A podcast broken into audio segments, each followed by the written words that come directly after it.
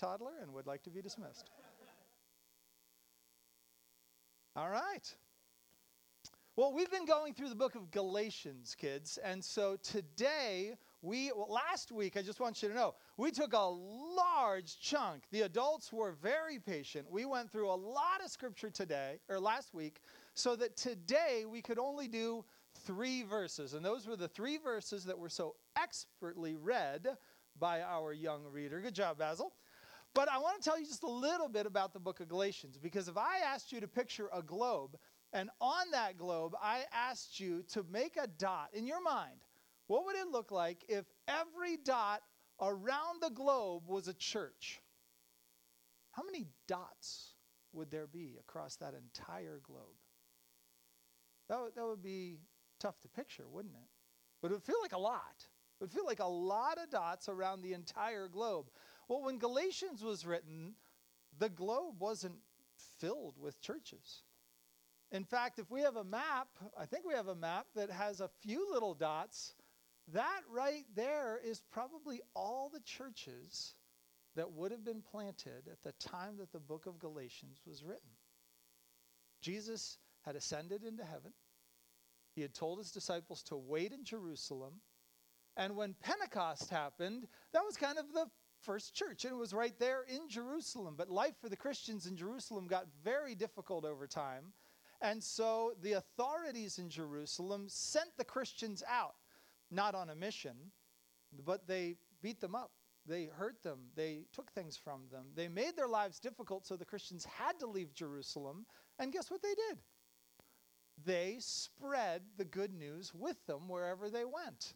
And by the time that Galatians was written, that's where a lot of the churches were getting set up.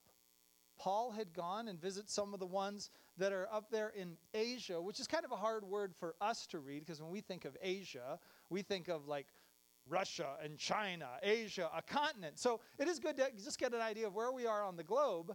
The globe that, we do have a globe. There we go, we have a globe. You see that little red dot on the globe over there? That's the nation, the current nation of Turkey. You don't see the red dot? I have trouble seeing red dots too sometimes. You got it? We all dialed in on the red dot? I'm going to go show you the red dot. The red dot is right there. Whoop. See it there now? We hit it. It's very difficult to be able to find. For those of you at home, hi again. Good to see you. But that is essentially this area with our little, on the map. That's really, it's consigned to about that location on the global map. So if you tried to ask the question, how many churches are there today across the entire globe versus how many churches were there when this was written, it's not a lot, is it?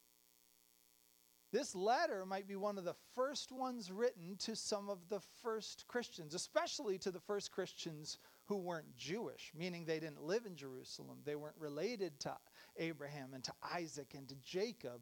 They weren't part of the 12 tribes of Israel from the Old Testament. They didn't have the story and the history from the Old Testament. They heard about Jesus. They realized that God had come to the earth, and they wanted to follow Jesus, and they wanted to submit to Jesus as the true king because of what he had done for them. But all the Jews were asking some of these not Jewish people, what are you going to do? Are you going to obey all of our laws in the Old Testament? Are you going to eat the right kinds of foods? Are you going to remember the right kinds of days? Are you going to live with your week in the right kind of rhythm, your year in the right kind of rhythm? Are you going to celebrate the right holidays? Are you going to make sure you do this and that you don't do that? That's the question that we've been talking about in the book of Galatians. Should Christians have to obey the Old Testament laws in order to be Christians? Especially if you've never obeyed any of the Old Testament laws before.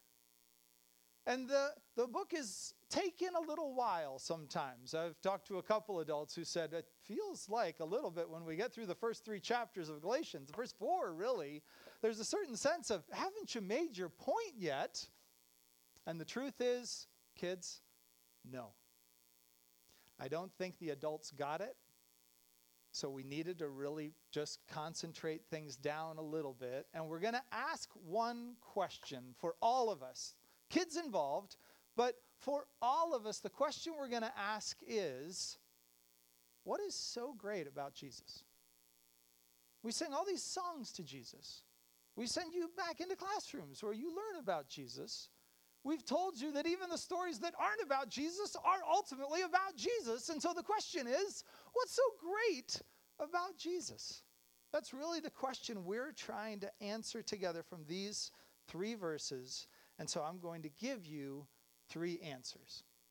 And here's the first answer. Jesus came at just the right time. We get that from verse 4. Verse 4 says, when the fullness of time had come, God sent forth his Son. And that's an odd way to be able to say that Jesus came to us at just the right time in history, especially for us now, because when Jesus came to the earth, it was like 2,000 years ago. And that might feel to most of us like just something that happened in the past. But it's important for us to be able to recognize that Jesus was sent to the earth at just the right moment in history so that one person with uneducated disciples, the team that he had around him, could make such a momentous decision at one spot that it could happen that the entire earth 2,000 years later would be filled with churches that revere Jesus. How did that happen? Over 2,000 years of time, how did it happen that we went from one man with a group of fishermen and some other things in an obscure part of a Roman Empire in order to dominate the entire globe? How did that happen? Well, the first thing that happened is that God analyzed and orchestrated everything that was going on in history, and he picked just the right moment. And the way that Paul said that was, time was full. Now, if you have your notes, one of the questions I asked you in your bulletin is, what would you do if I asked you to draw a picture of fullness? What would it look like to be full? And to kind of help us out with that idea, I've got a bucket. It's not an impressive bucket, but is it full right now?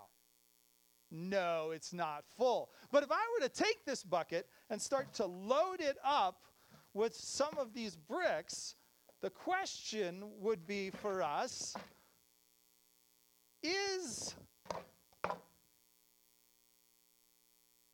that full? Would you say that that is full? In one sense, it's kind of full. Could we get some more bricks in there? Like if I had some hidden bricks or something like that, could we get some more bricks in there? Certainly we could, but I'm going to have trouble getting more bricks. Is it full of bricks? Was it full? No, it's just like if you've had your beans and your meatloaf and some potatoes, and then mom asks, are you full? There's two ways of answering that question, right? Am I full of beans and meatloaf and potatoes? Yes. But are we having dessert? Because if we're having dessert, I'm not quite full, because there's a couple other ways of thinking about fullness, right? And that's, is this as full as it can get? No. Is there room in there?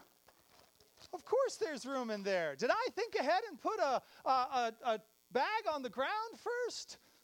No, I didn't. This is going to be a little awkward for Ann later, I think, as she's cleaning up. But the question we want to ask is, can we get more into this bucket? Yeah, can we get 50 pounds of sand into that bucket? All right, we hope we get a little bit less, because that's a heavy 50 pounds of sand. So if I just pour this sand in there, is this getting fuller? It is getting fuller, that's for sure. Is it totally full? Uh-oh. Sorry, Mrs. Delifer. Okay. That's pretty good. You think we could get more in? Yeah. That would probably be helpful if we could try to get some more in. All right. Oh, that's pretty good right there. Yeah, you think that's full? I'm thinking that's about full. Do we need any more in order to get to fullness? Is there room for Jell-O? And to use our other analogy, no, not really. And here's the point. So perfect was the time when Jesus came that when Paul describes it as time was full,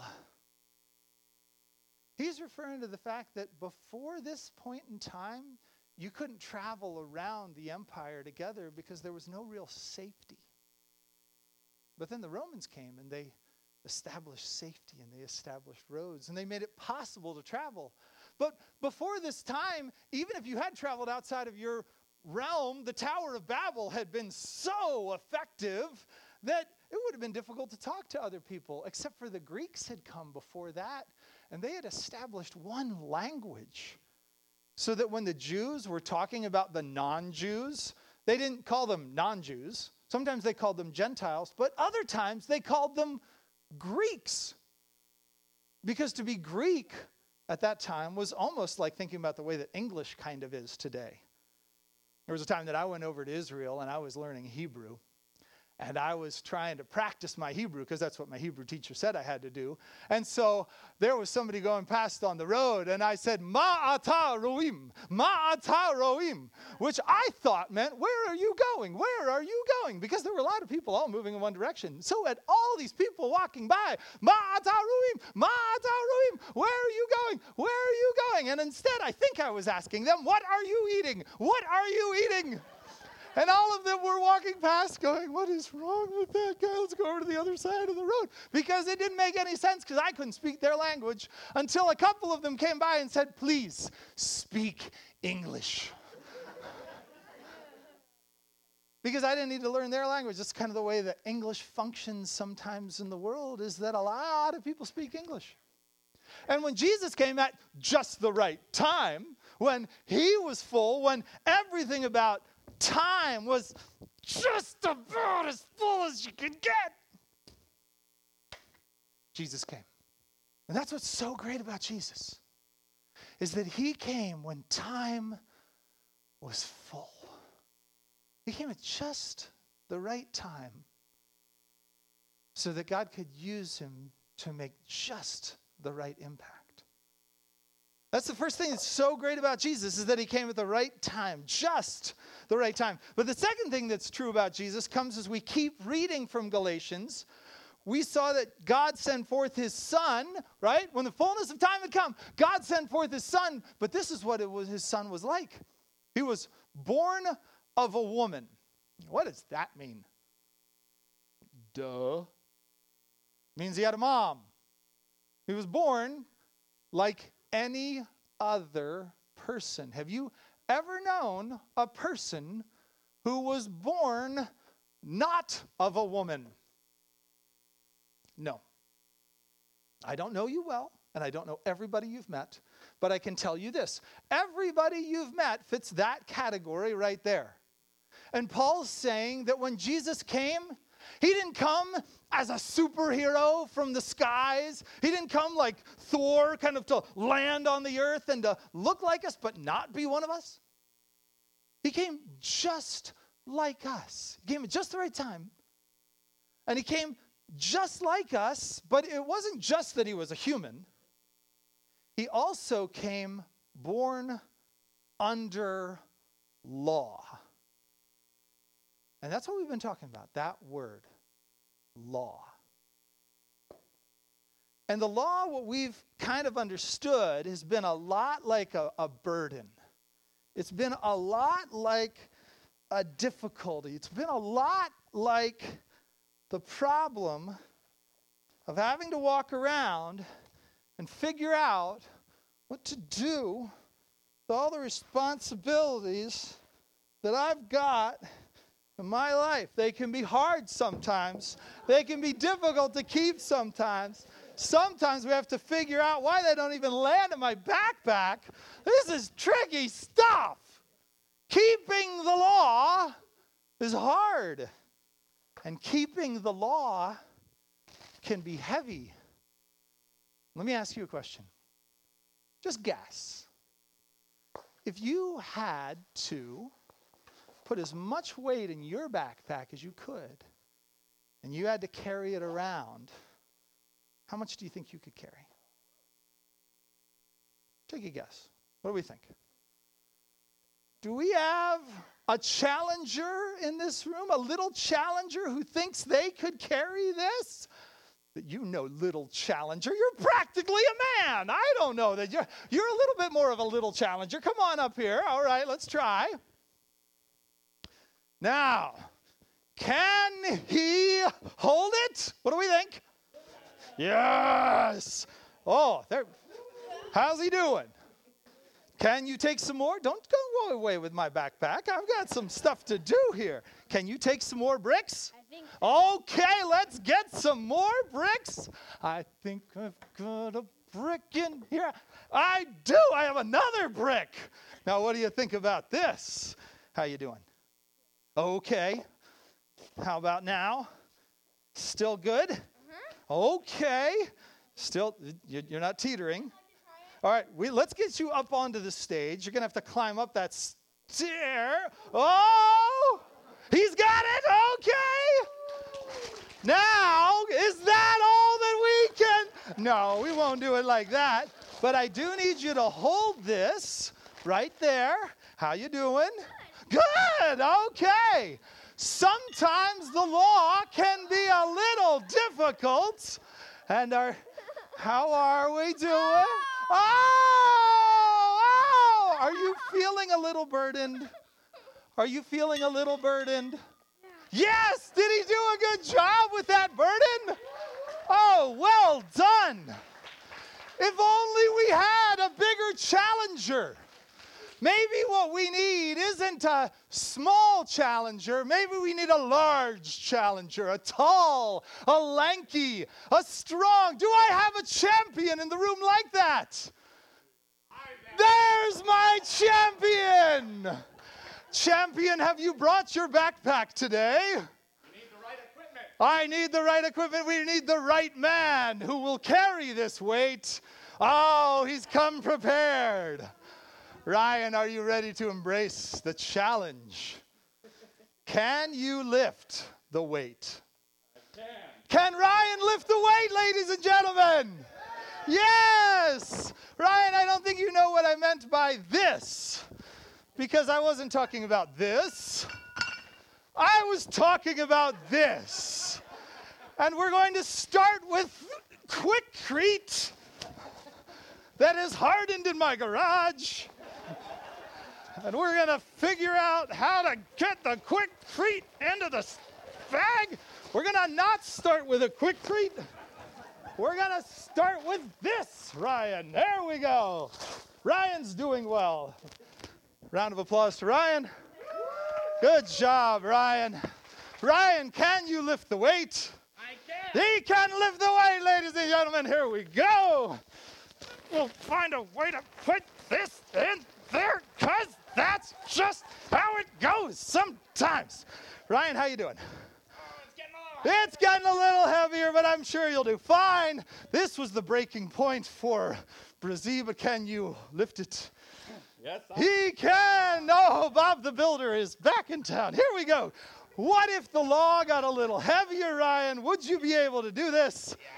Yes, he will. We'll put that up there. This is wonderful. Ryan, I'm going to need you to sit down because I can't lift this one.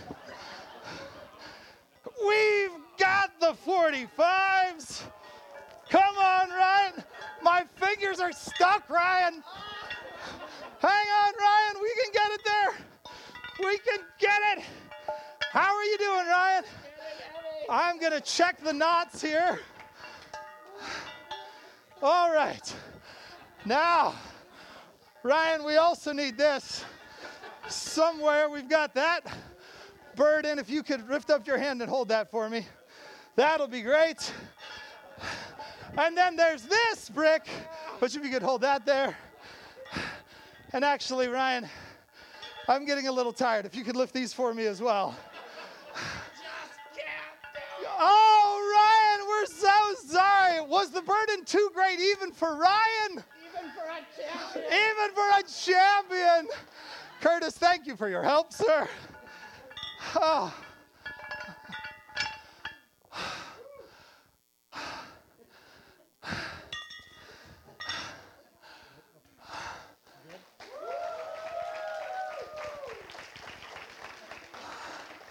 I'm sorry to say, guys, you were wrong.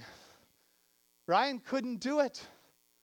Because when I said, Ryan, can you lift this weight? Did I just mean these weights? I meant this weight. All of it.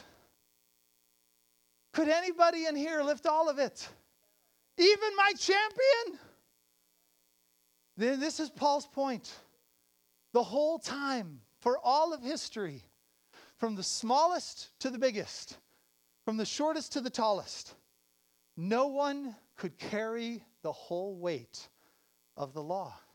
We were, to use Paul's words, under that law. And whether it felt like a little burden that you felt like you couldn't carry, whether it came from big things like bricks that sometimes land on your plate, or sometimes from the slow, kind of gradual sense that things get heavier and heavier over time, and you're not really sure why they're heavy. But after a while, it just feels like more and more sand is poured onto you. The law is tough. The law is heavy. And every single person is born with a backpack that keeps getting loaded up. And the stupid things about humans is that humans keep putting more and more in their backpacks, thinking it's going to get lighter or God will be more happy with me because of the weight that I'm carrying for him. But no champion ever carried the law. No human was ever strong enough until... That's what's so great about Jesus. He met us beneath a great load. Because he was born of a woman.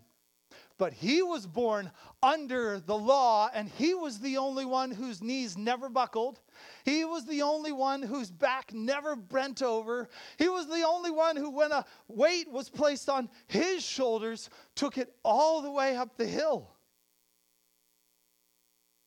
John Bunyan wrote about a man like this in a movie. It was a movie that we're going to watch later. A book called Pilgrim's Progress. And this is what he said about the burden of the hero in his story. He ran until he came to a hill, and upon that place stood a cross, and below in the bottom an open tomb. And I saw in my dream that just as the pilgrim arrived at the cross, his burden fell from his shoulders and off his back, and from there it began to tumble down the slope from the cross, and so continued to do so until it came to the mouth of the tomb, where it fell in, and I saw his burdens no more.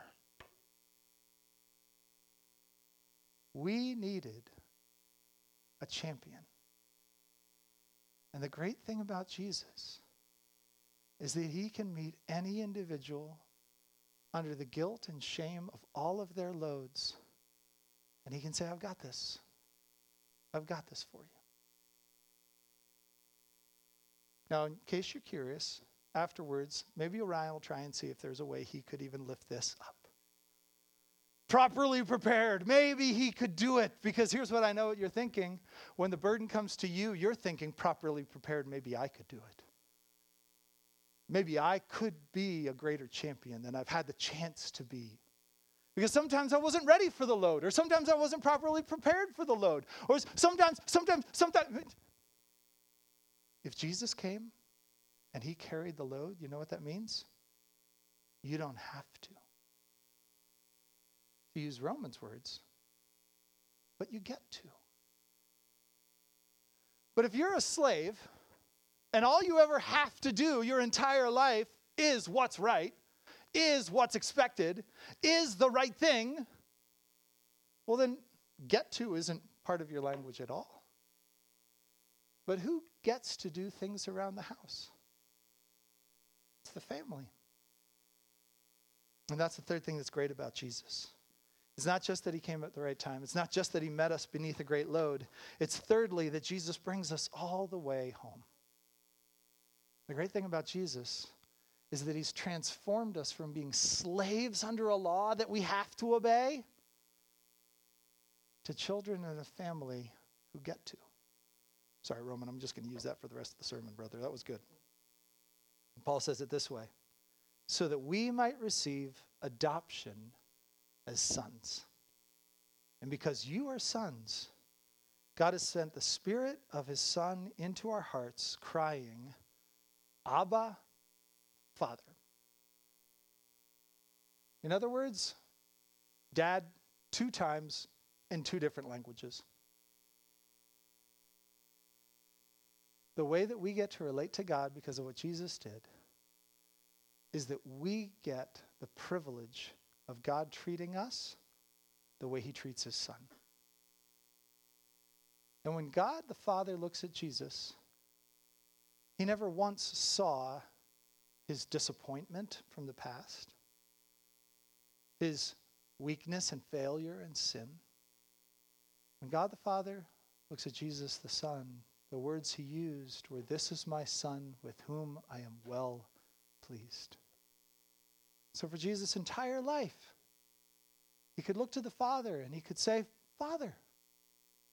And he could say, hey, when you pray, you get to say, Father. And not, Father, I wonder if you might pass the cheesy potatoes down to my side of the table. As though there's some structure or some formality.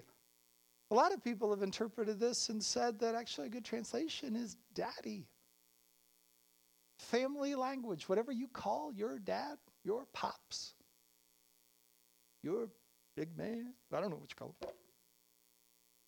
But that sense of familiarity, or if you don't have the relationship that you wanted to with your dad, and you think of the longing that you have for something that maybe never quite worked out here, that's what Paul means here. My dad, my daddy. Jesus said, that's the way you get to come. Because there was one moment in time when Jesus didn't get to call his Father, Father. He actually had to call him God. And that was because on the cross, carrying not just the burden of the law, but the responsibility of breaking the law, being crushed by the curse of the law, he looked up at his Father and said, my God, why have you forsaken me? That's because to be a Christian means God treated Jesus the way he should have treated you, and he treats you the way he should treat Jesus. And that's amazing. And what's amazing about Jesus is not just that he came at the right time when time was full, not just that he met us under the bricks and the sand and the weights of a heavy load, it's that he came to bring us all the way home. And just in case we think that this is something Paul's just making up for these early Christians in Galatia, at the end of his time in Romans, Paul says it this way, all who are led by the Spirit of God are sons of God, children of God. For you did not receive the spirit of slavery to fall back into fear, but you've received the spirit of adoption as sons and daughters by whom we cry, Abba, Father. The Spirit himself bears witness with our spirit that we are children of God, and if children, then heirs, heirs of God, and fellow heirs with Christ. That's fantastic. I'm so glad you memorized that. To be frank, we should all memorize that. But more than whether we just have it in our heads, I think the question that tells us whether we have it in our hearts is, do we feel like we have to use special language when we pray? Do we feel like we have to dig up our special resume when we pray? Do we feel like we have to bring something to God or use the right words before God so that he'll listen to us? Or do we believe truly in our hearts that because of what Jesus did, with how great he was at doing it, that he brought us all the way home so that we can talk to God the way a little kid talks to his dad. That's pretty great, that we could know Jesus that way. And so if I gave you one piece of homework, what if you practice praying that way? Sometimes it's good to have special words when you pray, special times when you pray. But I think this gets to the point that we don't have to have appointments with God. We don't have to have special language with God. We get access to God to run in and talk to God whenever we want. So your homework is, if we believe this, let's pray like this. Let's do that now. Father in heaven, we are really, really glad that we could focus on these verses once again. We're really grateful